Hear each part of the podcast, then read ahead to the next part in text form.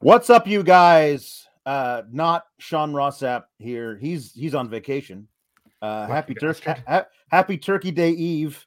Uh, it's your boys, uh, Alex Pulowski, and uh, uh, over here because we don't have we don't we don't even we're this is so slipshod, guys. We don't even have an actual thing with our names on it. That's right. You know, we got empty Twitter handles. Yeah. I'm empty hand Twitter handle B. That would be Robert DeFelice. How you doing, Alex? Yeah. yeah. What are we doing here? Uh, we are going to talk about uh, an excellent Turkey Day Eve episode of of of Dynamite, guys. Uh, get in your uh, your humper chats at humperchats.com. Uh, and also uh, send in your super chats by by uh, the little dollar sign at the bottom of the YouTube chat. We'll uh, we'll read all of them on the air. Uh, subscribe to Fightful Select while you're at it because that's where uh, Sean is going to be dropping all the scoops, even while he's on vacation this weekend. Uh, we had a hell of a scoop ski today uh, about uh, somebody on the uh, uh, former Wednesday Night War opponent uh, who who may who who just decided, you know what, I'll stick around for two more days. Um, that's a story that uh, you guys could find on on Fightful Select. But we are here talk about Dynamite. Um, and uh, it started in a in an explosive fashion, Robert.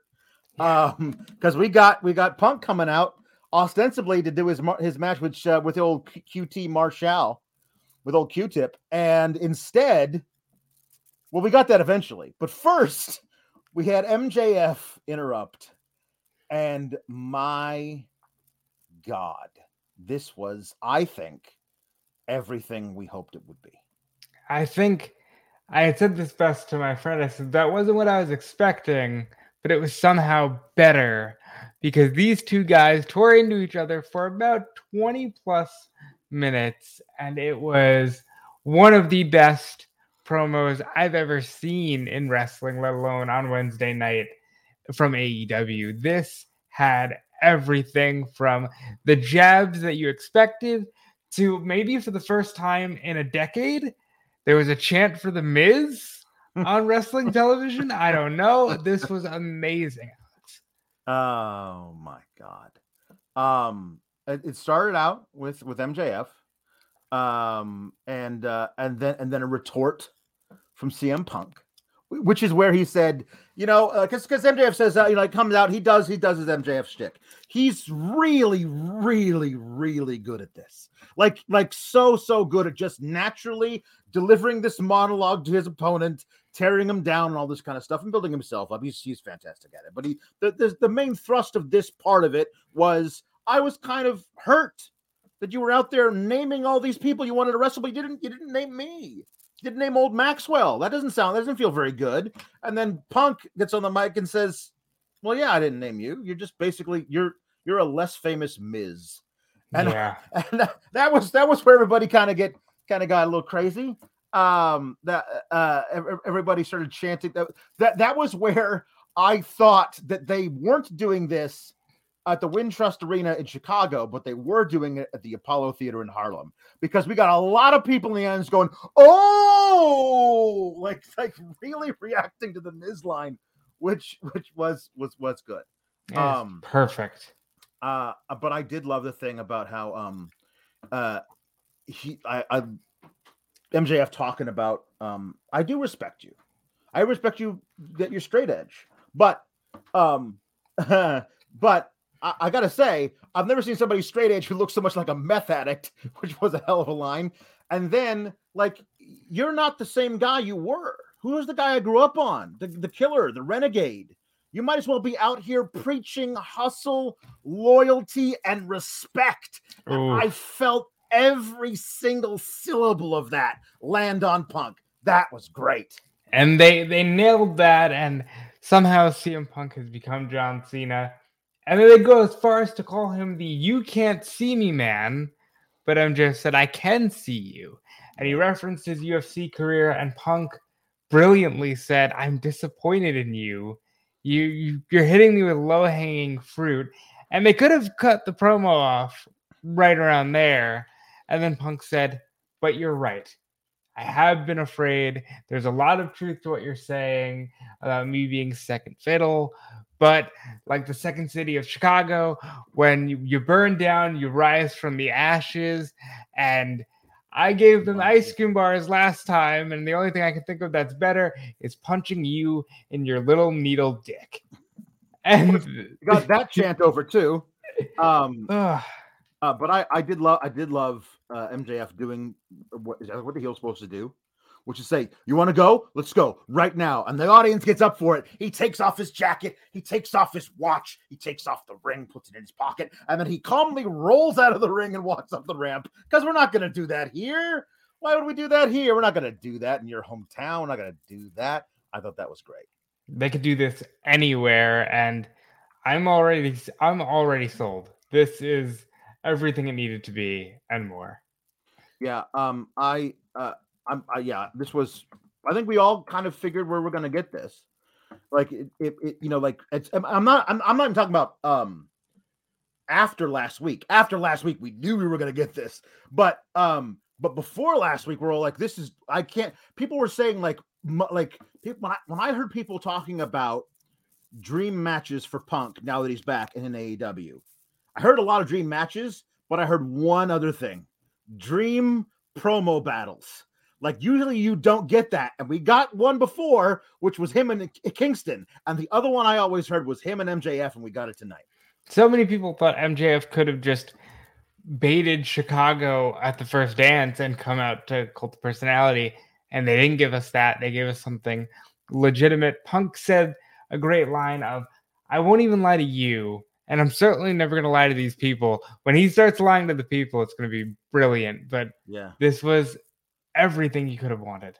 I appreciate. I also really appreciated um, Punk being honest about because because what MJF ran him down said you I'm you're scared. You're scared you don't have it anymore. It's like well I was. I'm not anymore. you know, like that. That's that's that was a good thing. Like being being honest about. It, I thought that was good. We got a lot of super and humper chats about this little segment here. Um, got Limitless Ronald Lee sends a Humper chat saying, First time Humper chat, can't watch live, but that MJF PG Punk promo, can't wait for the match. I, I can't wait the match. I love AEW. Um, yeah, people are, are really, really excited about this. Yeah, PG um, Punk wasn't the best zinger, but I think everything else around it was so good that how can you not love it? Uh, uh Elo- Eloquent says uh, Punk saying that Britt was actually the fourth pillar was my favorite line, and that was that was yeah really, really good. That was that was excellent. Um, uh, rerun says so somehow MJF and Punk exceeded my expectations. I had my wife take a stealth pic so I could see my reaction. That's nice. amazing. Um, uh, sorry, uh, says Hubbard Chance saying uh, MJF and Punk gold. But um, oh yeah, we'll we'll we'll, talk about this uh later. Um, uh, so that hold on to that one. Don't delete it, uh, Luis, and put that where it belongs. Um, then we also have uh, New Punk Rants sends uh, I love the sporadic nature of AEW, very unformulaic. That Punk uh, versus MJF promo is probably my new favorite ever. I think. Love the new feuds, AEW for life. Chris Reigns, Humper Chat. That exchange between CM Punk and MJF was just amazing. I also loved how Punk put over Britt Baker again. Yeah, he keeps doing that. And, yeah, and and that's that's good. That's that's really good to keep to keep that uh, fresh in our minds. Uh, JW Pringle uh, says AEW does WWE better than WWE. The MJF promo spot was amazing and better um, that legend spot than WWE has arguably ever done. Uh, Gabagool will be with you and also with you. Um, I, I I think that was interesting because now we've we've got for the second time in a row when they'd never ever do this. Dynamite opened with a with a promo segment. Last week it was it was Adam Page's uh, homecoming uh, after winning the championship, which which felt warranted. Um, and then you had that amazing Daniel Bri- uh, Daniel Bryan Bryan Danielson that I kept stop doing that eventually because he's definitely not that anymore. Um, comes out and starts up that feud really red hot. And then this week, got to have CM Punk start off the night, and MJF, of course, is going to want in on that. So it made sense to me. I like, I realized watching this that I don't really mind when the first half hour of, a, of an episode of, yeah. of wrestling is a promo segment. as long as that half hour is taken up by guys who are actually delivering lines to each other and not reciting scripts they memorized 20 minutes ago. Over a quarter of the show was CM Punk, and it was one of the best openings I think they've ever done. Yep. I don't think you can do it again next week because you don't want to No. make the audience think, hey, every week is going to open with a promo. Yeah. But you've shown that these are the people who know how to do it. So just keep doing it with the people who know how. Right. Uh, Valab uh, says that opening segment is what SmackDown wishes it had every week. A 20 minute promo segment where the fans hang on every word. That was great. Yeah, the fans were in on every every bit of this. Um, Amir says uh, less famous Miz versus John Cena at Revolution 2022. I don't know if, well, they can hold out that long. I But I don't think know this, if they I can think do this is one of your it's one of your marquee matches on that um uh Battle of the Belts thing. That's Like, even though even though it's not for a belt, maybe they can't do it for that. But like, I don't. I, they haven't really said what the belts thing is. Winter for. is coming is also around Yeah, that's so soon though. I don't want them to do it that soon. Uh, I, I want this to, to play out a little bit longer. Um, Rob Reed says really really good point by Rob Reed. I gotta imagine Miz got online and was trying to figure out why he was trending on Twitter. Ah, poor Miz probably thought, you know, everybody's just loving Ju- they His just they just Dancing with Stars performances. Mhm. I Maybe got some people I got eliminated several weeks ago, and they're still talking about me. Maybe you know it's Christmas time. Somebody's watching the Christmas bounty on Freeform. I don't know, but Miz must be on cloud nine right now. Yeah. Uh, always Big O uh, says I see a lot of people saying MJF and CM Punk made made made too many WWE references. In order to tell the stories, you have to be able to acknowledge the past. Thank you. I agree. We are mm. so used to WWE ignoring anything that didn't happen in WWE. Rivals always take shots. And I feel like it wasn't even them like taking shots at WWE. It was just the acknowledging Punk's past. Like that's mm. that that the story of Punk coming back after 7 years off. You have to tell the story of where he was before and why we all missed him so much.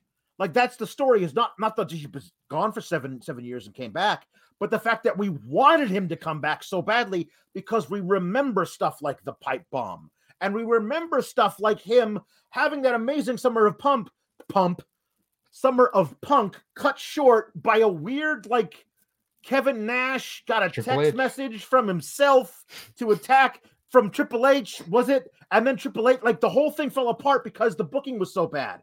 We wanted to see what it would actually be in a place where they wouldn't undercut their their guys who were being pushed like pushed by the crowd through the top. And I think it's it's great the way they did it. And Punk is allowed to say to MJF, "You're a less famous Miz," because Punk saw the rise of the Miz. It's not like Darby is saying, "Hey, yeah, you're just a knockoff of the Miz," because that would be less meaningful. But Punk pulled this off perfectly, and so did MJF. He definitely had that one waiting for a few years, and it showed, and it was maybe the best thing he's done so far. Much better than months and months with Jericho. I will say that. Uh, the, the to One Jam Beard says uh, Punk versus MFJ, who's who's less well known, but he's also very good. Uh, I'm kidding. Uh, MJF at New Year's Smash, December 29. Now they might do it then. They might do it like yeah. they might anchor a different major uh d- dynamite split special uh, by doing it with that. Um, and then uh, Reese Power says that the uh, needle dick chant had some serious water boy vibes. uh, some there, there- was something else had some serious water boy vibes later tonight. Uh, uh, a, a, a running uh, tackle that that nearly killed a man. Um, and then uh, Alicia Ellis says, uh, if MJF beats Punk, which I think he should, mm, what do you think No. we see from Punk? A downward spiral to his bitter old self? I I don't know. Honestly, I you could if if they decide to go with MJF over Punk, which I don't think is the thing they're gonna do. Um, I I, I think that yeah, we could have that spiral downward. Um, I I think that um that it this is an opportunity for for Punk to turn heel without turning heel because guess who he's going to cheat against? MJF. He's going to blatantly cheat to beat MJF, but we hate MJF, so we're going to cheer for Punk. Now, if he did that against somebody we like, like, I don't know, Hangman Page somewhere down the line, then we're going to boo him. So I think that there's there's a really cool story to be told here of Punk knowing who his opponents are, so he knows what his reaction to what he's going to do is. Like if he if he cheats to beat MJF, we're going to cheer him. But that that's not a thing we've seen so far from Punk. Punk's been a fairly, you know, straight shooter. So now we see what where this goes from him. Yeah. He he had some fun with Eddie Kingston, but I think he can cheat with MJF and get away with it. I don't think Punk turns full heel until the world title is in his hands. Yeah. Uh, Brian Medina says, "I can't wait to see the low cost Miz MJF versus Punk match. It it uh, they're really building building it up into something really special." Uh, Mark Losper says, "You guys missed the non subtle shots at Hunter. Those are brutal. Yeah, calling him the King of Kings. Uh, that was some good stuff too. And also, the only way you're gonna get to be top guy in AEW is if you wait around long enough for Tony Khan to have a daughter. That was a good one. Too. That's funny. I mean, Hunter Hunter took a few stray shots. Granted, one of them was just the truth that Hunter made sure Punk was number two.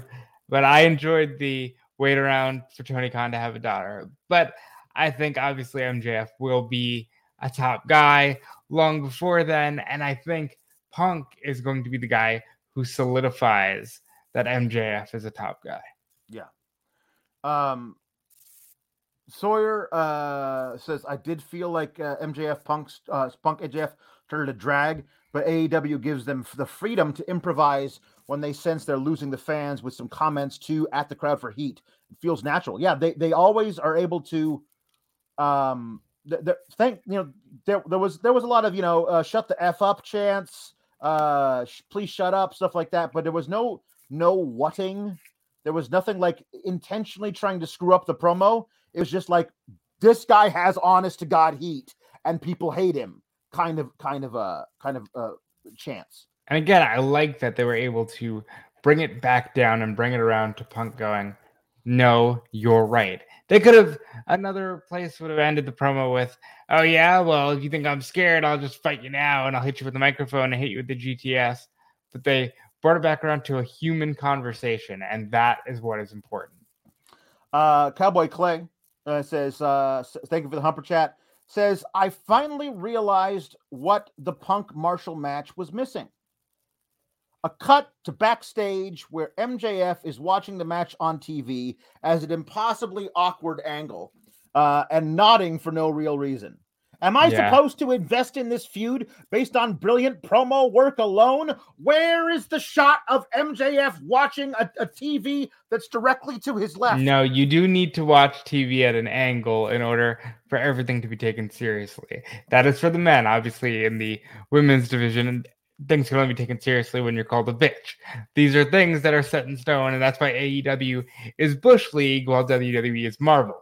You see, these are the things that happen. Uh, uh, uh we the the Punk versus QT Marshall match, Marshall, uh, was it was was fine. It was what it was supposed to be. Punk won. There was no doubt about it. You know that was that great. Okay, fine. And that that just gets gets Punk to get cheered. He gets to hit the GTS in front of the Chicago crowd. I didn't think there was much more to it than that. I thought QT Marshall played his role uh, perfectly, and that was it. Yeah, when you can get people to pop for body slams, I mean, Chicago loves punk, and that's all they needed. Yeah. Um, we got uh, we got a couple of uh, chats here. Um, uh, Adam M uh, says, uh, "Great dynamite show. Happy holidays, guys. The MJF should marry Tony Khan's daughter line got me. Thunder Rosa is awesome. She is awesome. We're going to talk yes. about that later. And then another one uh, about an overall impressions of the show. Van Twinblade sent a Humper chat saying Punk and MJF put on a 20 minute promo class.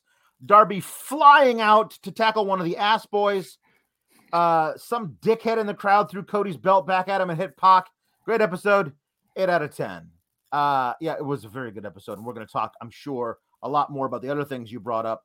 Um, we also got um, a. If you guys want to have more humper chats or super chats sending about uh, CM Punk and MJF because that was pretty much the- Send in all your send in the humper chats all night long, and we'll all night long. We'll we'll keep we'll keep reading them out. Um, don't worry if we've actually gotten past it. Um, the Christian and Jurassic Express segment, um, I, I think is is it's uh, Jurassic Express is now ranked number one in the rankings, so they get a match versus Lucha Bros. Uh, Christian says he'll make sure they become champions, which to me, like, is they're really laying this on thick that Christian's definitely gonna turn heel for them? And i think the, the whole the story is they don't want to. And that was is that is where you get the split. So that that might be interesting. I this reeks of well, Christian's just gonna turn into Matt Hardy and be like, no, no, you need to cheat to win, and that'll lead to some good matches for uh, Jungle Boy, and maybe Christian gets with Matt Hardy or a Chris Jericho, and I could see some tag team matches. You know, I wouldn't mind that. yeah um but yeah this was th- that was this segment that's pretty quick there was an another uh, a backstage thing with eddie kingston A- apparently I, I think the conceit here was that there was a guy going around uh, having all the people in the back like record a message saying happy thanksgiving and this would have been a better conceit if we had seen people giving uninterrupted happy thanksgiving messages like six seconds at a time. And then we come to eddie and eddie gets interrupted while he's eating his cake. Um uh but i i thought that thought this was fine. Um and then he gets interrupted and he just can't, can't stand these guys interrupted. Um uh and then we get um we get to 2.0 talking about whichever one is blockhead. Uh, blockhead and his friend blockhead says uh listen we all read the, the amazing thing in the uh uh, uh Player place for, place, place for June. Uh, and you know, it's very, very uh, heartwarming. But it seems like you're kind of done, like you've given up, like you don't want to do this anymore. You're kind of content. Well, you know, I I don't know if that's uh, something you should be doing if you're if you're a fighter. And the other guy says, ah, yeah, his blockhead's friend says, I don't. uh I think you know it's kind of sad though that you weren't able to to help out your friend Moxley.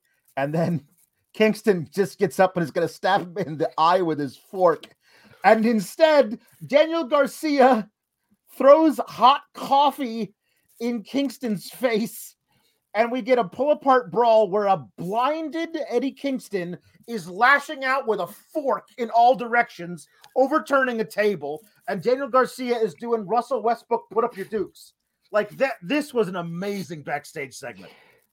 Yeah, this this is good. A little worried about Kingston and catering being too much of a bit, but they made it work here because uh, the one guy goes, "You're not hungry anymore," and he goes, "I want my cake. What are you I'm- talking about? I'm I eating mean, cake." I'm eating, I mean, literally eating cake right now, partner. Like, it's it's I love it. great, but I'm excited for the Black Friday match because Daniel Garcia again in there with another really top name, and Moxley when he comes back has a match ready for him just to beat up Blockhead and his friend. Yeah, I, I like that. Uh, Van Twinblade says, "R.I.P. Eddie's cake, gone too soon." Yeah. The Badger to One Jam Beard says 2.0 and Garcia are lucky that fork was plastic. It's true. Um, uh, Sawyer says, uh, I saw the Eddie segment as he was in catering, following up on his line from last week. Yeah, he says, You caught me in my in my happy place, which is sitting alone at a table in catering, eat a piece of cake, I mean, which I, eh, I think is a great how much thing. more relatable can you make this man? He's Yeah, eating cake You by can't do it. himself. He's happy. That's that's all of us. Yeah. Um, yeah, that was uh, good. So good. Um,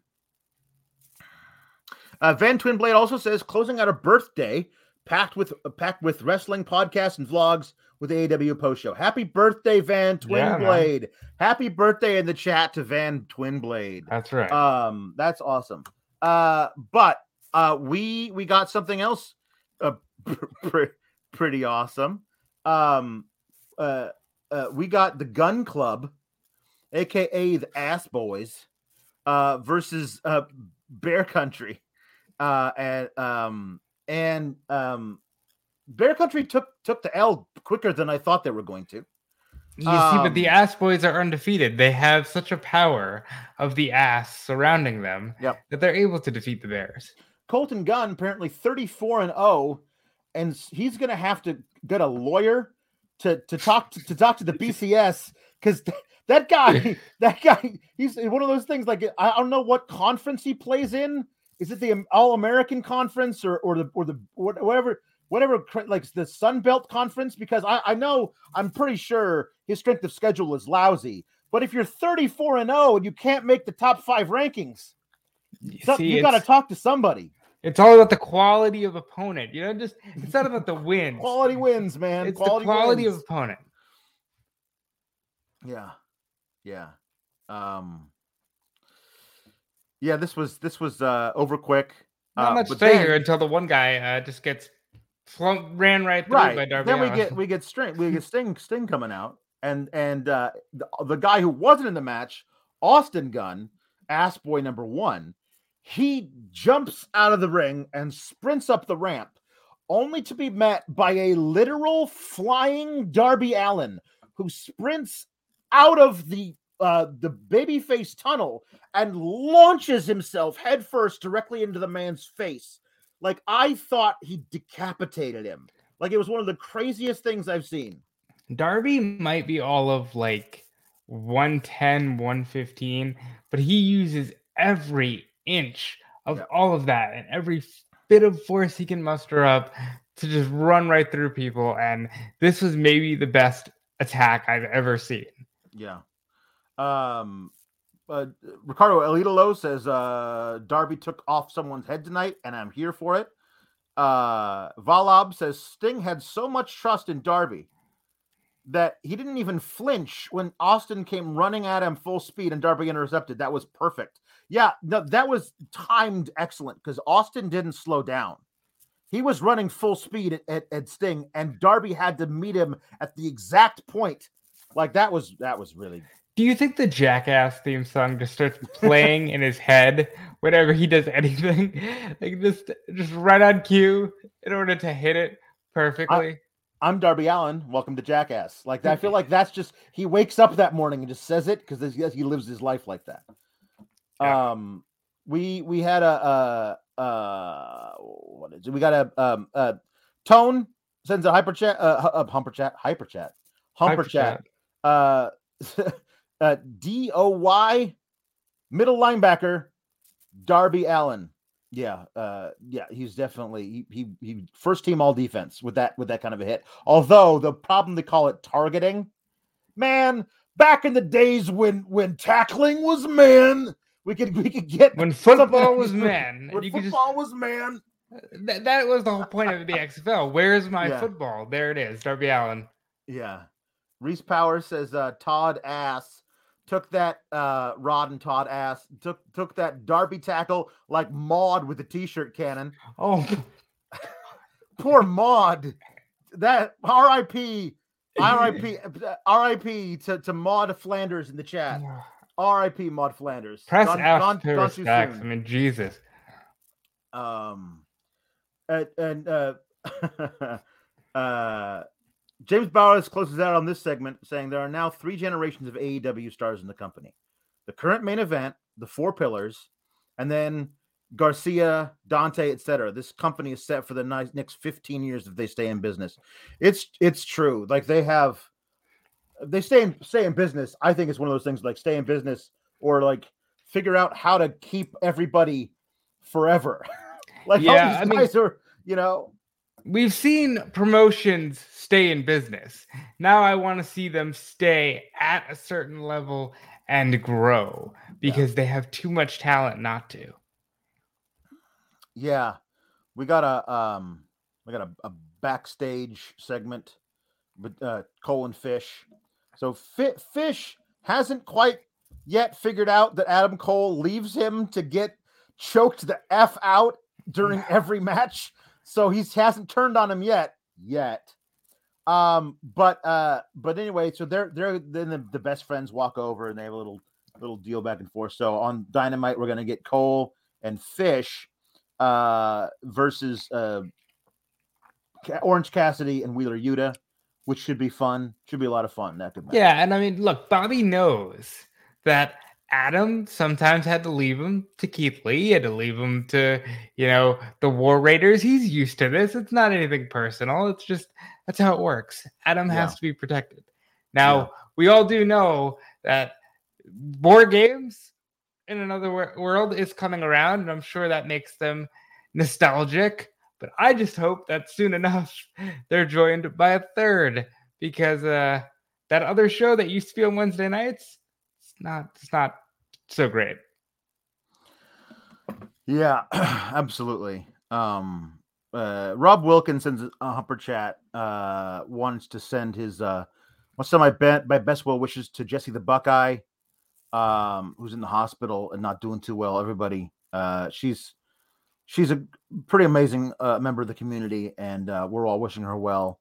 She in our thoughts and prayers, and also to uh, at GA Tweets, who lost her father recently. Sorry for your loss, uh, but because it's Rob Wilkins, he's not going to let us dwell in sadness for long because he says he gives us a nice visual to think of. Uh, Rob Wilkins says that uh, speaking of Waterboy, like the assistant coach at the end of that movie, I was rubbing my nipples at the end of the MJF and Punk promo. Hashtag gosh darn pals. Well, now that I Oh, can't boy. get that image out of my head, how are we supposed to go on with this show? Well, we're going to talk about this, Robert DeFelice, Did you have, if you were if you were a betting man, would you have bet that Dante Martin would sign that contract and join Team Taz? Because I would not. They do a backstage segment where they're we're looking at a contract across the table. Uh, Taz is like, I don't even know what you're doing here, Lio Rush. How do you have a copy of that uh, of that uh, of that contract? Why are you even here? Um, and then he's like, "We're like this is this is we're here to do business." Well, this is some business, says Lio Rush, that we are not interested in. And Dante says, "Hold up, actually, I am," and signs his name to the contract, and then takes um something from Hook uh that may, may or may not be in a gummy uh from Hook uh and then climbs over the table and leaves Lio behind. Um I see a lot of people saying, "Oh, this is a swerve." This is this is all a, a ruse by Lio Rush to get Team Taz to think that Dante's on their side. And I was like, maybe, but maybe it's just something we did not expect. And for some reason, like which I feel like they'll explain, Dante's like, no, I I want to I want to go with these guys.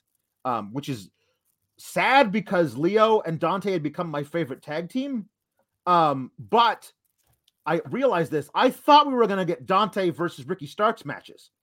Now I realize we're getting Dante versus Lio Rush matches, and I feel like that's crazy. We're also probably getting a Dante, a, uh, a Lio versus Ricky Starks match.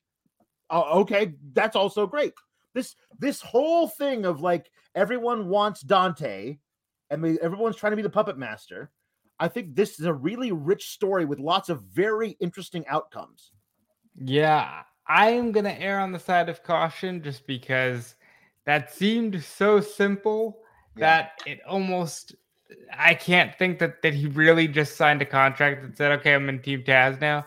But I do think we get Lio and I mean, we saw him sign the contract, whether or not he signed somebody else's name to it or whatever.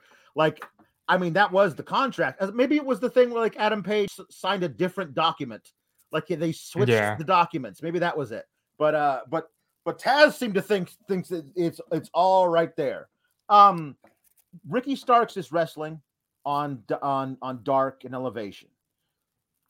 The fact that he's not wrestling on Dynamite and Rampage now makes me angry. Like, put this man in a ring, have him defend that title for God's sake. Like, that would be a thing. Like, he's got a title on him. Like, have him defend it. I think maybe that really was the contract uh, Dante signed. Maybe he signed an FTW title match for Battle of the Belts. That you, would be very. you never know. I think that this was all way too quick. I don't think he signed with Team Taz, but I do agree that if Hook offers you some chips, you take the chips and you go with Hook. Yeah. Uh, Valab says Dante Martin is a hooker. Hashtag Hook Gang. Hashtag Hook Nation. Where my hookers at? Uh, and uh, uh, Sawyer says that uh, AEW really likes its custody battle stories. This one's intriguing. And This then one's better than the uh, never-ending custody battle of the Lucha Brothers. Yes. Uh, Dylan Bishop says an, a, a suggestion I like: Lio versus Ricky, custody of Dante ladder match. Uh, I, I'd watch that. I'd watch. I'd watch him being ten year old Dominik Mysterio in this little thing. Um, I'd I'd watch. I'd watch that. Um, uh, so we uh, so yeah, we we have um, Brendan Towngate sends in a, a, a, a super chat saying this show was really good from top to bottom. Darby killing Austin was awesome. Rosa Hayter had a was a badass match, and Ricky Starks and Eddie Kingston on my TV. No complaints. Let's talk about this Rosa Hayter match because um it, it was it was what I it was what I wanted from this. Like this is what I wanted. Um the right person won, and I liked the little intrigue. Every every time um there's a backstage segment with uh with Dr. Britt Baker, DMD, and Jamie Hayter and Rebel. Rebel and Britt do the DMD, but Jamie never does it. So it's always been interesting to me. Everyone always points that out. And now a little friction because while the while the ref was being stupid and not paying attention what was going on in the ring, we got um we got Britt coming in and trying to super kick Thunder, but Jamie Hayter got super kicked instead, and that directly led to the end of the match. And they she lost, and then she shoved Britt and, walked away. I like it. You're. It doesn't have to mean okay they're breaking up, but it does mean I'm not just going to allow you to super kick me, tell me you're sorry, and then we can move on, and I'll keep being your heater. It means no, I'm mad. I was going to be champion, now I'm not. The, perfect. You know, Thunder Rosa is great, over as hell. Sean always talks about the Thunder Rosa pop. It seemingly gets louder every week. And you're right, Hayter never does the DMD, but Britt also never makes Hayter feel secondary. She always says, Hey, you're right there with me. It's just I have this. We'll get you that one. Um, they they got um they got uh I'm sorry, hold on. In my head, uh I lost it. Oh, I I I I appreciated um that that we got um more in intrigue between uh Britt and Thunder Rosa because I feel like that is always a thing that's that's right there for them to do. Um, provided of course Thunder Rosa doesn't become TBS champion, which I don't think she's going to. I feel like No. some somehow I feel like this I feel like that Britt might cost her the match with Jade Cargill, which then leads into an actual honest to God feud, not just this is the ha- happens to be the person in the top contendership spot for Britt. So like let's actually build that out and let's let's have Britt look like she's ducking Thunder Rosa until the match is made and we can do it at, at Revolution or or whenever. Uh, but I feel like that's the actual time to do that feud.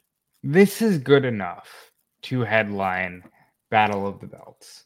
This is good enough to headline Yeah. Revolution. It's good enough to headline, honestly, Double or Nothing. And I think whenever they do have a match for the belt, it will be the headlining match, and Rosa will win because that's the story you're telling here. Baker can't beat Rosa. She already knows that. That's why she's at all costs ducking her. Yeah. Um, and I, I, I there, there could be a, a thing that because they, they, they, they showed with this, with this, uh, Hangman Page and the Bucks moment, uh, that they, they like to do a little bit of, a little bit of drama, little drama in their storytelling when it suits them. So having, uh, Jamie Hayter finally get sick of, of Britt and be part of the reason why she loses to, to Thunder Rosa, they might decide to do that. I, I personally, I always just want who's the best man, who's the best woman, like have that match as opposed to those kind of things. But um, but I think they might be leaning toward that. Um, so uh, we got more Britt and more Rebel, but not more Jamie Hayter because she's pissed. We got a we got a we got we got a friendsgiving Ah, um with with with Tony Schiavone there as well. Um and she and and we get uh Britt being pissed about every about Thunder Rosa ruining everything.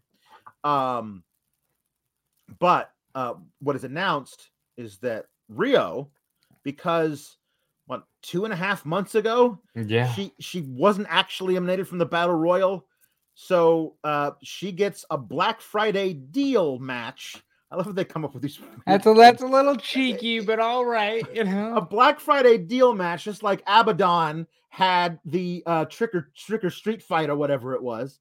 Um, and I uh, I think this is fine.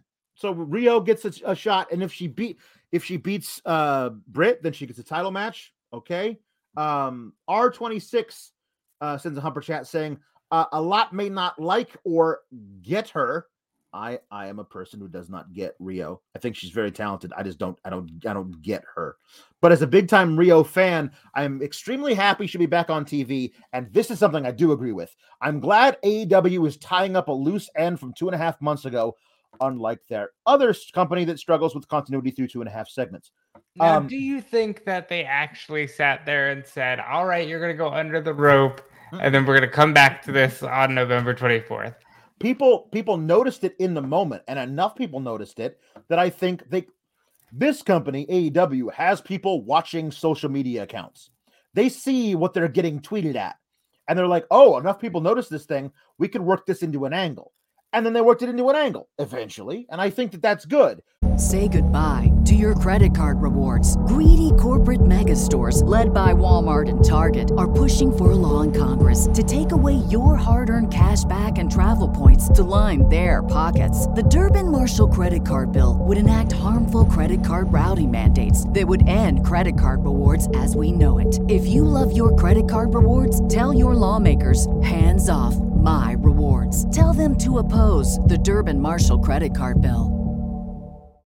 When you need mealtime inspiration, it's worth shopping Kroger, where you'll find over 30,000 mouthwatering choices that excite your inner foodie. And no matter what tasty choice you make, you'll enjoy our everyday low prices, plus extra ways to save, like digital coupons worth over $600 each week. You can also save up to $1 off per gallon at the pump with fuel points. More savings and more inspiring flavors make shopping Kroger worth it every time. Kroger, fresh for everyone. Fuel restrictions apply. I don't think they were like, all right, here, Riho, you're gonna roll under the bottom rope and you're not gonna get eliminated. Two and a half months from now on Rampage. Like they I don't think they did that. I, I like Riho. I think Riho, she wasn't what they wanted her to be, but she's still effective. She's still a great wrestler. I like the Black Friday deal match. I'm assuming that's because she's not in the top five. Therefore, you get a deal. If you win, you get a title shot. I like the name. It's a little cheeky, but you know, it's at least it's fun. Uh, Mark Losper uh, says, uh, and I like this idea alternate unlikely fantasy booking. Britt costs Jade the match so that Rosa gets ta- caught up with the TBS title and can't chase her because the one person she fears is Thunder Rosa. And if she's she's got the other belt, they're not uh, then she doesn't have to worry about her. Interesting. I like that. I do like that. Interesting. Um so then we got one of the one of the one of the big old marquee things from this from this week. We get Colt Cabana and Bryan Danielson. Did you see that um that slickly produced little video package for Colt Cabana talking about the history of Bryan yeah with Bryan Danielson? Of course, because oh, so one good. thing this company does so good. just as good, if not better than WWE, because they always do it on short notice, mm-hmm. is they make you care about every single match they put in front of your faces. That is the benefit of not doing live events. Every match can mean something because you're not running it back 52 times a year. Yeah. Yeah. Um, it was beautifully done, uh, set up all that history, which a lot of people don't remember. Like at that's this point, like, yeah, they don't know. That's, that's tw- twenty years ago. There's a lot of people watching this show because if this this thing plays to a younger crowd that we're not wrestling wrestling, and certainly we're not wrestling watching ROH at that point in their lives. So I, I think it's a cool thing to like build that up and, and allow people to understand that history. Um, but I, I thought this match was w- what it was supposed to be. They played into that history between themselves, between it, uh, uh, and uh, Danielson won, obviously. Yeah. But uh, I I really loved that the moment that that I will remember from this match is Cabana getting caught on his back with his with his hands tied up in in, in Danielson's hands and knowing the next thing is to be stomped into oblivion and he's looking up at uh, Danielson shaking his head no like don't do this like what's what what happened to you, man? And We're also, I don't want to die. We're we're old friends. Why would you do this? And Danielson looking around the crowd, preening like the heel that he is, and just stomping the life out of Colt Cabana with no mercy. That was really, really good stuff. so good. And then he rolls him into the LeBell Lock, posing a double bicep before even locking it in. Oh, so good. And Cabana taps quickly, and then Danielson kind of crawls on his knees over to a spot in the ring and points at the ground. And at first, you're like, "What? What is this?" And it turns out he kicked Cabana's Cabana's teeth right out of his head, Yeah. right out of his. Oof, that was a nasty element that I wasn't expecting, but it made it even better because now it's Bryan Danielson is just an asshole, uh, but he's he's the best kind because he's a virtuous one and he's right. Yeah. And how do you combat that?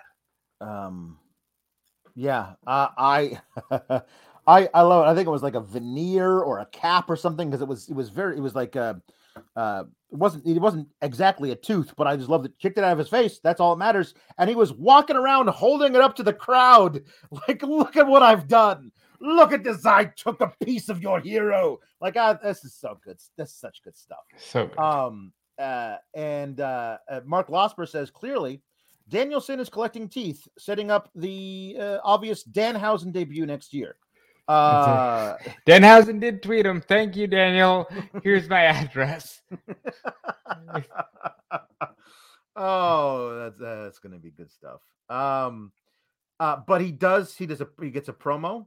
Interviewed by by by Schiavone. Interviewed is is is rich because it's like, hey, Danielson, he just takes the mic and says, That's right, I'm gonna kill everybody. Um, but he says, uh, I, I I I I did what I said I was gonna do, and I'm going to uh I'm gonna beat all your members of of of, of Dark Order. I hear there are two of of your friends that that are that are from Atlanta. I think I'll do that. Um, Chris Chris Range pointing out that um Anna Jay tweeted out she is from Atlanta. So Queen Slayer is calling out the dragon. Uh, she's gonna slay the dragon. Uh, and- it's not a smart move. uh, Reese Power saying uh, next week should be interesting against 10 or 5 as they are both Georgia natives. Does he take both? Here is what my fantasy booking is for next week. I think 5 is the first one Mhm. because I think he should beat 5 real quick. Like real quick because 5 Alan Angels is a guy that Kenny Omega in kayfabe has a hard time with. And if he just runs right through five, then that's something they can bring up whenever Kenny gets back. That that's something that Danielson can tease him with. I think that's really cool. Like he can bring it up too. Like if if like he's just just crumpled in a heap, like with a broken a kayfabe broken arm, or he's knocked out. He says, "Hey, uh, this guy over here, isn't that the guy that Kenny has trouble with?" Well, that's weird because I just beat you in like a minute. You know what? That's not good enough. Bring me another one. And out comes 10. I'll take you on right now. And he does them back to back, like right right away. And 10 can be can be a harder match for him, but I think that there can be like something there that we can actually get him like just really calling his shot. Because we also got Adam Page coming out and saying that's enough of this. We're we're not doing this. Um, you, you've hurt enough of my friends. I'm ready. Let's have our match right now. And um, Bryan Danielson says, "Oh, of course you would come out right after I've won a match. You, you coward. That's not cowboy shit. That's coward shit." And he's Um, right, but he, he's right, which is so good because he. Why are you coming out now? I just had a match. Yep. I I also love that he said to the crowd, "Last time I was in Chicago, I debuted here, and you guys were so much more kind to me. I don't think it's me. I think it's you, and you're fickle." And he just threw that out there. good. Yeah. I have- Fantastic. I have a word to describe that, and he holds on to it and lets everybody know what the word is going to be that he's going to say. Fickle, and I was like, "Yay! That's a thing we remember." he said the thing. Yeah, that was that was good stuff. So liked that a good. And Hangman, you know, he He gives Bryan Danielson the first shot, and Bryan takes it, which I really enjoyed. He doesn't walk away. Mhm. He takes it, he slaps him, and they go back and forth for a second until Bryan runs away from the buckshot lariat, I mean, what are you going to do? Stand there and take it? Like which he's a, he's smart. smart enough to do that, but but he does he does leave the ring as opposed to just ducking it, which I thought would have been better. If he had ducked it and then stood up and been like, "Yeah, we're not doing this. I'm I'm I'm a little winded from my match. Bye." Uh, I thought, yeah, I thought this was all really really well done. Um, uh, so I I guess next week is Atlanta. I don't know where the one after that is, but apparently wherever that is, that's where John Silver is from. So it's uh, Long Island. there you go. There you go. Perfect.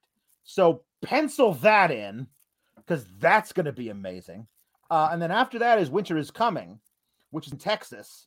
Um, and people are saying, well, Texas, that's where Cowboys are from.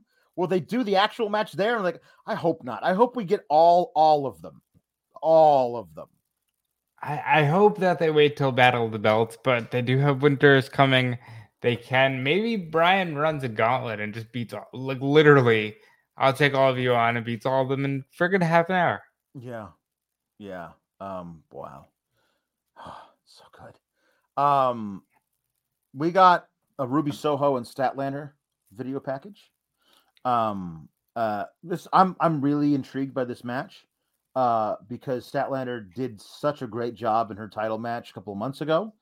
Um, but it does feel like they still really want Ruby to be like one of their top top baby faces.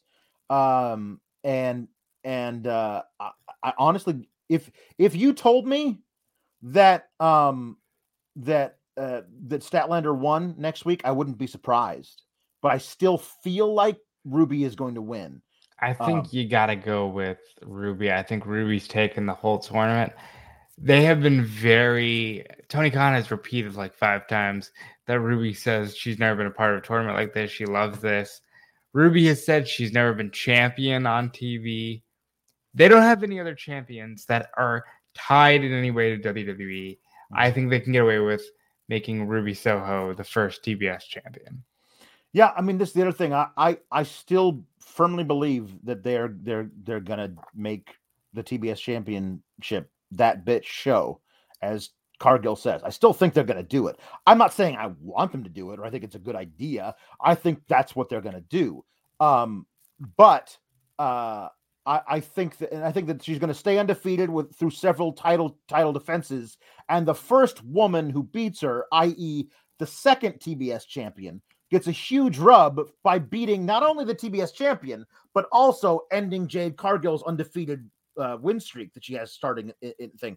And I think you can still do that with Ruby coming this close in the final and then eventually beating her for the TBS championship. I think you can tell that story. Um, or you just have Ruby shock the world in the finals of the tournament. That's another thing they could do. After watching uh, Jade go longer with Red Velvet, I'm kind of like, unless you really want to tell a different story with this title, if you want this to be the workers' belt for the women, I don't know if you can start with Jade. No, I I I, I agree, and I think that I don't think they've come out and said that. We're we're anticipating that's what it is because the TNT Right. title has kind of been that. So uh, I, I honestly I, am not really sure. And I think they, I think fans would want that because the women's title has just been, well, this is the next one in the rankings, so do that. But if you do open challenges, if you do something new, you can get something more with this belt. I just don't think Jade can do that right now. Yeah. So we got our we got our our our, our main event, which uh, had a thing everyone's going to talk about. We'll talk about that. But I thought it was really interesting. They decided let's gonna we're gonna do a main event. We're gonna do an eight man tag. Now it's not a ten man tag, and it's not an elimination tag. But I feel like there was like this is what you could really do with a whole bunch of amazing guys in the ring on a story to tell uh, right after Survivor Series felt like it had some really lackluster, uh, big time, uh, like uh, eight, uh, 10, 10, 10 person tag matches. I don't know if it was like a shot that they were taking, but I really wanted to see something like this on on on Sunday and and didn't. Um, I I thought this was an excellent match. Like all these all these moving parts, all like figured out how to do all this stuff when you needed to. Um, uh, Pac and Fenix doing crazy stuff. Uh, we got we got Andrade taking off the pants, which I missed him actually doing, but I didn't realize he had trunks under there. I didn't know he had a whole different gear set underneath the pants for his suit. I thought that was cool. Yeah, very cool. Andrade, it was different seeing him trunks, but he's got the build for it. This is without a doubt. I wouldn't say it's a shot at Survivor Series. It's saying it's a love letter to Survivor Series, while coming across as a shot because the actual Survivor Series was so unlike Survivor Series in years past that it just felt wrong. You know, this this match was a lot of fun, but then it it was so much more about the characters, and literally every single one of them got involved, and that was what I enjoyed about this match. Yeah, um, uh, I I really thought everybody uh, did a great job with it. Um, uh, I, I like the I like the the the finish uh, getting involved because I because most of why I like the finish is because it involves Malachi spitting the the the black mist into Pac's face, and I need that singles match for 17 minutes. I don't care when you give it to me, if it's on TV or pay per view. I need that match like I need air to breathe. This version of Malachi Black and this version of Pac, man, I just I want I want to see him do it, man. I want to see him do it. Um, so the thing that everyone's talking about is that uh, Cody does a thing almost in every match where he takes off the weight belt and tosses it into the crowd. Now, this is Chicago, and you could tell when he came out, Chicago hates him. Chicago is fully into the we're going to boo Cody, whether or not it's like because it's the fun and trendy hip thing to do, or whether or not it's because we just don't like you, pal. Um, they're they were booing him. They were they didn't like him.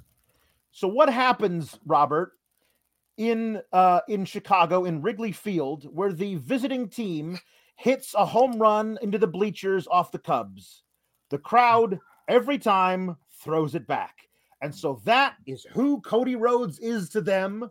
He is the visiting team. He's the bad guy. We hate him. We don't want your stinking belt. Have it back. Now, don't do that. But I thought it was like this wonderful thing that Chicago only Chicago would think to do that. And they were, I, I think a few people in the audience were may have been a little bit overserved. Like they were, they, they were definitely a, a, a rowdy bunch. Don't do that. But it did feel like it was thing that would only happen in Chicago. I think the only other city it could happen in is New York, but Chicago definitely came with some fire towards Cody. Unfortunately for Pat, the weight belt didn't hit Cody. Weight belt hit Pac. Yeah, which and, will be great storytelling. It almost hit Aubrey, which is which is not what you want because that's because yeah. she's not paying attention to the crowd at all. She's she got her head down in the match. Um, uh, so Drin says currently at Rampage, I was wondering if the fan throwing Cody's belt back the first time and the throw it back chance were heard. They definitely were. Um, uh, yeah, that was definitely something we, were, we, heard. Colin T. Humper Chat says, I usually don't get to catch the shows live, but I just wanted to say I always enjoy listening to you all. As a huge fan of Malachi Black and, and Andrade, seeing them win main event matches fills my heart with joy. Me too. I, I love those those guys. And that whole that whole corner of the ring, FTR, and Andrade and Black, you're sitting there going like, this is NXT from like 2017, like 2016, 2017, and it's just like, it's this, it's it's it is the just those four guys. Put them on the poster, and it is the poster for mismanaged talent over the past several and, years. And, it, and it, honestly, I think the guy who brought them in would agree with you. I think he'd probably sitting there watching right. the match, going, we could have we could have fucking done that. We should be doing that. Why aren't we doing that? You know, like yeah. I, I just I don't understand it. But honestly, they're better served now. You know, Andrade feels like a main event star. Yeah. FTR is constantly in main events. Malachi Black went from fired to main event SmackDown to fired again to yeah, he's doing so much better now. He's that whole side is great. Lucha Bros have always been good. Pac's always been what this promotion needed, and Cody is Cody.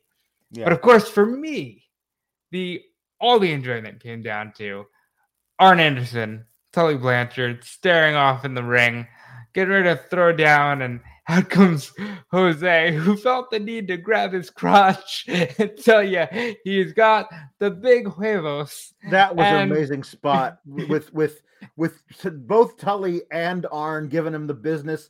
That was great. But I did love that stare down between Tully and Arn. One more match, fellas. Just one. It doesn't have to go long, but I need to see it. Just, just Yeah. But again, they're they're not touching. They have not once squared off. They've been kind of dancing around it. Battle of the Belts is in Charlotte, North Carolina, and I'll be damned if I don't see FTR go over the Lucha Bros because Arn and Tully yeah, have finally said, obviously we're together. yeah, You know, like yeah, yeah, it's it's uh, so good, so good. yeah. Um, uh, Brennan Townguy has a, has a good point. Uh, add Pac to that list of mismanagement too. Um, one a, a a a crowd reaction that I will never ever forget uh took place when Neville was very new to the main roster and Seth Rollins was a new uh WWE champion for the first time.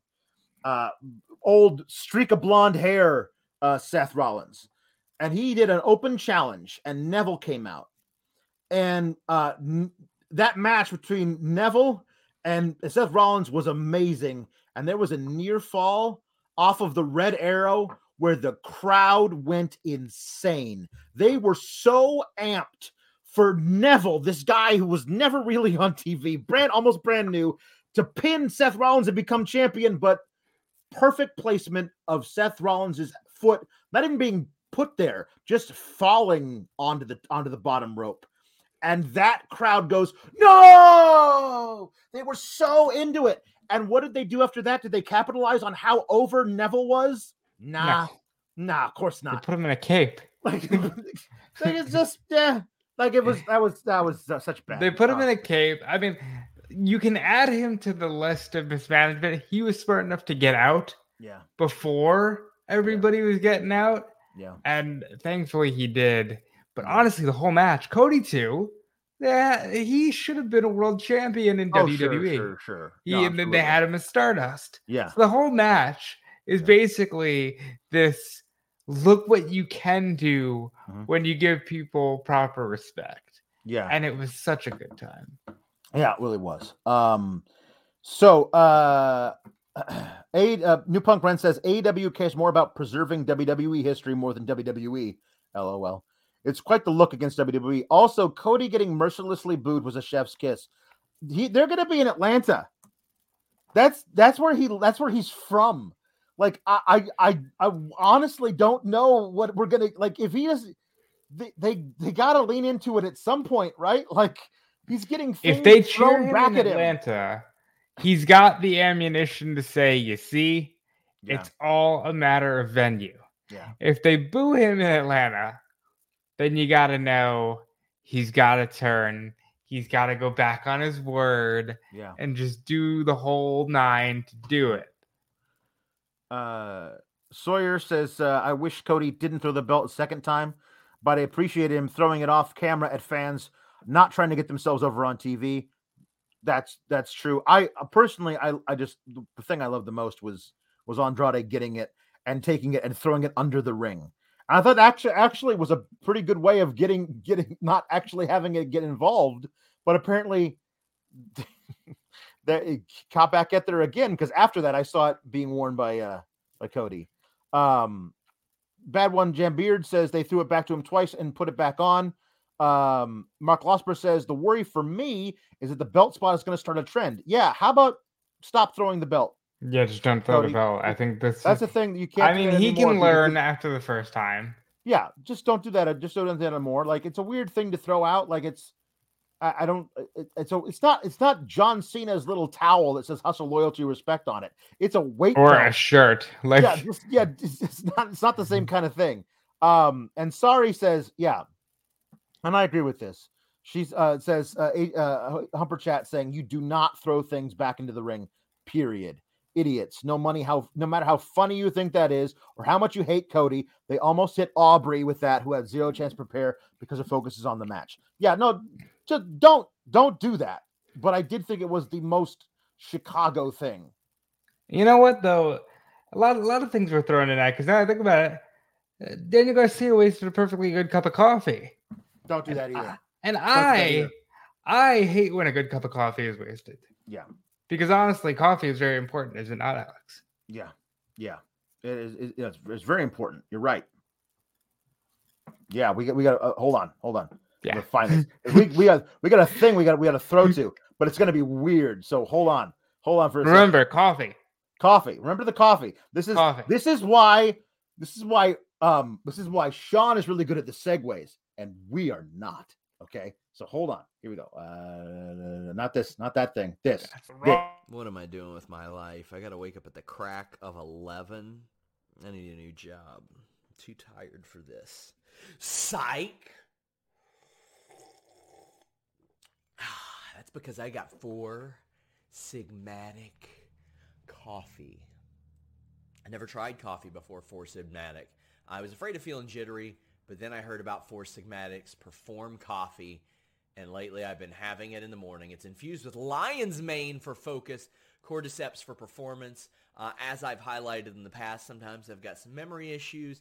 Uh, sometimes I, you know, I worry about retaining things like that. Four Sigmatic helps out an awful lot. This stuff is legit. I'm more productive, focused, energetic, and feel on top of my game. You can also use it as a pre-workout if you want. It's easier on the gut. You don't have that jittery feeling. And you're probably wondering, well, cordyceps?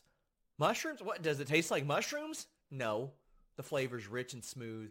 Perfect cup of coffee with all the added functional benefits. They've got over 30,000 five-star reviews and they back their product with a 100% happiness guarantee. If you don't love it, it's free. What do you have to lose? You, you lose your, your, wild morning 11 a.m. hair like this. That's for sure. I've worked out an exclusive offer with them just for Fightful listeners. Save 20% on your first order at the Four Sigmatic website. That's foursigmatic.com slash Fightful. F-O-U-R-S-I-G-M-A-T-I-C.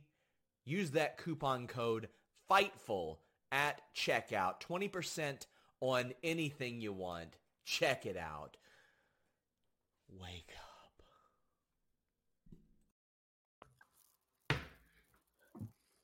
See, we can't we can't use this one because No, we can't. I'm not Sean Ross Sapp. So then we have to go somewhere else. Uh, over here, and then we're gonna do this thing, and then we're gonna do back to this. See, that that's that's what we got to do. There you go. The important thing is coffee. important thing is coffee.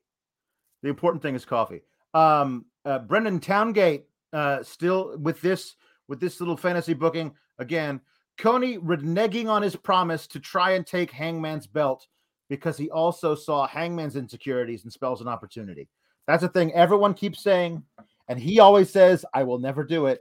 But that's exactly what a heel would say, Robert. You know, I just wonder like we've heard the reports about the EVPs losing power. I wonder if it's like that was a genuine thing he wanted and if Tony Khan could just be like, "Hey bud, that was dumb. We're going to undo that, okay?" Cuz I think Cody is selling himself short. He keeps saying he's got like 2 or 3 years left. I I don't see why that needs to be the case. I want to see Cody as world champion. Yeah. Um, I think I think we will at some point. I think when he turns heel, when, not if, when, um, there's no reason to not do that. There's no no reason to not do that angle. It's too good to not try at some point. Um, we got a few. We're gonna go back to the beginning with all these uh, super and humper chats. Get them in if you have any more, because we're gonna be reading them through to, to take us down to the end here, guys. Um, Drew, uh, oh, oh, Brendan Towngate says, I'm with Robert on this one about the, the future TBS champion. That Ruby is the best choice for the TBS title. Ruby can put on awesome matches with lots of people. If Ruby is the first champion, I think Serena Deeb should be number two. I agree. And I think Serena Deeb should hold it for a long, long time as this heel that cannot be beat because she just loves to hurt you. And then I think you just skip Jade up to the main title because she's more of a character. Yeah, um, I think that you could figure out because uh, everyone says that that Britt is so over. You could you could make her work as a baby face. Um, I don't know if we want to do that, but the best way to do that is to have her just get creamed by by Jade Cargill, who we all don't really want to be champion. Like that's the thing. Like she's like she's amazing and she's the crazy look and everything, but like, oh, but but I want Ruby, or but I wanted Shida, or but I want Thunder Rosa. Like nobody really wants Jade to be champion. So it's that kind of a thing that, that may they may uh, they may do. Yeah, because the thing about Jade is she does look great and she is a star, but because that's most of what she brings to the table, it feels like she's been anointed something that nobody else on the roster has been yet. And I yeah. think that would make for a better women's world champion than just here's the TBS belt, try to set the pace with this. Yeah. Agreed. Drew Nicholas sends in a humper chat saying, Bryan Danielson is my favorite wrestler, and I will even boo him against Hangman. I love how heels and faces get the reaction they're meant to have because in AEW we are rewarded for watching. I want to go to Long Island and boo him. Yeah. Um, yeah. I, I, also feel like there's a bunch of of, of heels uh, that are that are over in we appreciate you and think you're a great performer, but we will absolutely boo you uh, against our favorite baby faces. Kind of Adam Cole is never going to get booed making his entrance, but he'll get booed during the match because that's what's supposed to happen. Right. Uh, Nick Ortiz uh, sends in a, a chat saying uh, AEW doing the WWE beat the champ and get a title shot against, against the champ with Britt, Britt and Riho. Here's the difference. That is a specific um, stipulation of the match announced beforehand. Not, well, you gotta think if so and so can pin the champion here, they might get a title shot and further down the line. Like it's actually being being told this is for a shot at the title. And logically, on any show, it should be because if you beat the champion, it should say, okay, you at least deserve a shot at the title. The issue becomes when you A, over rely on it, and B, say, well, it might maybe if we need it to yeah. mean this, but other times it just will never mean that. Right. Uh, Brendan Towngate sent another one um, saying that if Thunder Rosa beats Britt Baker, I think is what he's saying, then Jade is the one to eventually dethrone Rosa, which gives her a lot of time to work on her game too. Yeah, I think you I think yeah. you could probably do that too. Um, definitely. Um, and Brian Medina says that um, with the uh, swerve of Dante Martin turning on on Lio and signing with Team Taz, uh, that he that Brian Medina thinks that Lio Rush could get Brian Cage and have a battle with Team Taz. Like at least they have like common enemies there. I don't know that that's where they would go, um, but uh, I, I think there's uh, that's certainly at least they have the common enemy. That's an option. Yeah. Yeah. Um, the Badger to One Jam Beard says that uh, Billy and Todd Ass. It's Rod and Todd Ass. Um, oh no, Billy Gunn. It's really uh, Todd Ass is the is the so it's not the, the two kids aren't aren't the tag team. It's Billy and his son. That's right. Um, they're ranked fifth now. And oh, they've good. never lost, but they're ranked fifth. Now that's okay. good. I, I do hope that eventually when they have a match, which I will assume he had winter is coming to mark the one year anniversary of Sting coming to AEW. Yeah. I hope that part of the promo is you're just mad because Austin is my actual son. Yeah. And you, you you you've got the surrogate kid that you're going around protecting or, or or Billy can say, "You're just holding a grudge from WrestleMania 31 when I came out and ruined your match with Triple H." You know what? Oh, honestly, it works. um, and uh, bad bad to one. Jam Beard says that Darby Allin was channeling his inner Troy Polamalu with that tackle. Yeah, I saw people saying Ray Lewis, Sean Taylor, uh, a lot of headhunters in that uh, uh, that he looks looks like in that one. Um, uh, Alan Jeanette uh, says that with uh, with the CM Punk and MJF feud, that Punk could go to Kingston or Darby Allin, probably Darby. I don't think Punk and Kingston ever teamed together. but Punk could go to Darby to do a tag match with MJF and Wardlow on a Dynamite episode. Go Fightful, yes, go Fightful. Thank you for the thank you for the for the super chat. Um, I I don't know. Um, uh, uh, I I I I don't know what what what his who his go to tag partner uh might be uh for this particular feud. But I do he think said he wants to team with Sting and Allin, but he's also said he wants to team with Danielson. I don't see that happening anytime soon. I mean I you could see him teaming with do- Allin. If depending on how far they're going to push out this MJF match, I think we're getting if, if depending on how far it pushes out, you could get uh Punk versus Wardlow. You're definitely getting a Punk versus Spears match out of this because that's a guy that that Punk can go over clean and not have a problem with at all. Uh depends on how how protected they want to keep Wardlow. But you're I think if you're going to do that, you could definitely do MJF, Wardlow, and Spears versus uh Punk and Darby and Sting because they have all that all that history. Um, and Brian Medina says uh, that with Thunder uh, uh, Thunder Rosa, um, uh, Jamie Hayter. Oh, he says I could see a battle of the belts: Jade versus DMD, belt versus belt. Jade wins and vacates the TBS belt. Oh, Not yet, but That would be that's line. that's far too early, early. It'd be like three days later. I could see something like that happening, um, where you're not allowed to hold both at the same time, and so that's how they get like one vacated and do like a a ladder match or a tournament for it or something. Um, I think that's eventually what you get when you get if they were to go with Rosa as Mhm. champion. I think it would be leading to that. Yeah. Mark Losper says that uh, Punk naming all of the pinnacle doesn't that suggest he's going to run through all of them? I don't know. I don't know. Like I feel like No. FTR is is is busy doing other things right now, but I, I think he's I think he I think we're definitely getting a Shawn Spears match, probably a Wardlow match, uh, maybe a tag in there before we get to see Punk versus MJF.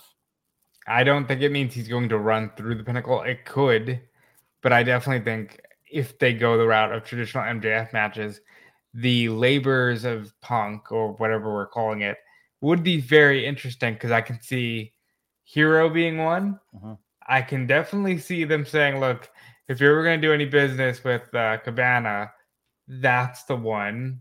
Mhm. And I think you can play around with that more before getting to Wardlow in a cage or Yeah. something. Yeah, agreed. Um, Brendan Towngate says again, thank you, Brendan, for all these super chats. So appreciated. Thank you guys.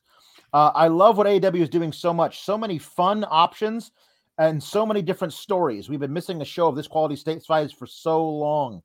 Uh, yeah, it, there are so many options. Like th- just the idea of I uh, that so many things that let's say, for example, we don't know if the Dante thing is real or a work on on Team Taz.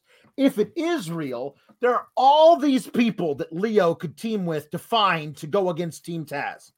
Um, if it if it isn't if it isn't indeed a work, then then how do you figure out your way out of that? Is that Dante turning on Ricky during a match where they're tagging together? Like what's what's what's the thing you could do? There's all kinds of things just from that one particular program. And Uh, that's oh, the beauty of it. well, something we didn't we didn't bring up there was the Jericho trying to get over Squarehead instead of Blockhead. No, no, no, no, no. Eddie Kingston did it better. I am I'm sorry. Like he he it was it was in the moment and like "Uh, your head is so square. Look how square your head is. Doesn't he have a square head, Chicago? Like I thought like just trying uh, to his credit, they did. If Pavlov's dog, kind of, Yes. they they went along with it. They had- they they they had to. Um so uh, it's fine. I don't want to see Jericho and Hager against 2.0. Uh, So I hope they don't go that route. Yeah. Uh, I, I,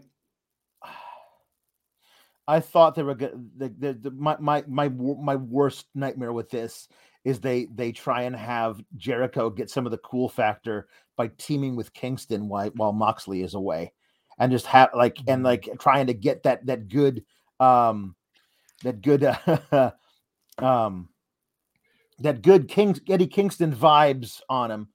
Um, uh, oh, Brian Medina has all kinds of donations. Thank you so much, Brian. You, you, you're, you're you're spoiling us.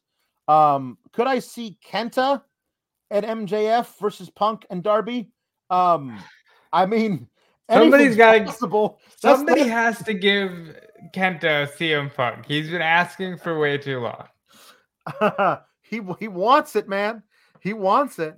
Um, Normhausen uh, saying that I can't watch live. People are giving me sacks of money for drinks and jokes.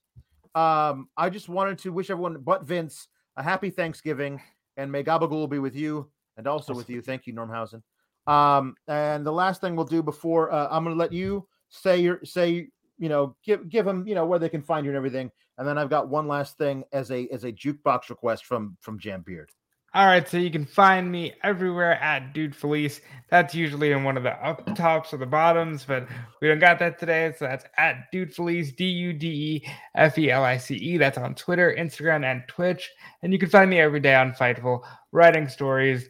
I want to give a shout out to Gisberto Guzzo, who's been helping me out while Jeremy's away on vacation, a much deserved vacation. And yeah, follow Fightful Select. Uh, on Fightful Select, you can find uh, me uh, doing uh, Raw and SmackDown reviews. Uh, I uh, really enjoy watching uh, Dynamite. Uh, not so much Raw and SmackDown. So I have a, I have a different tenor when when I when I review those shows on Fightful Select. Some people like it, some people don't.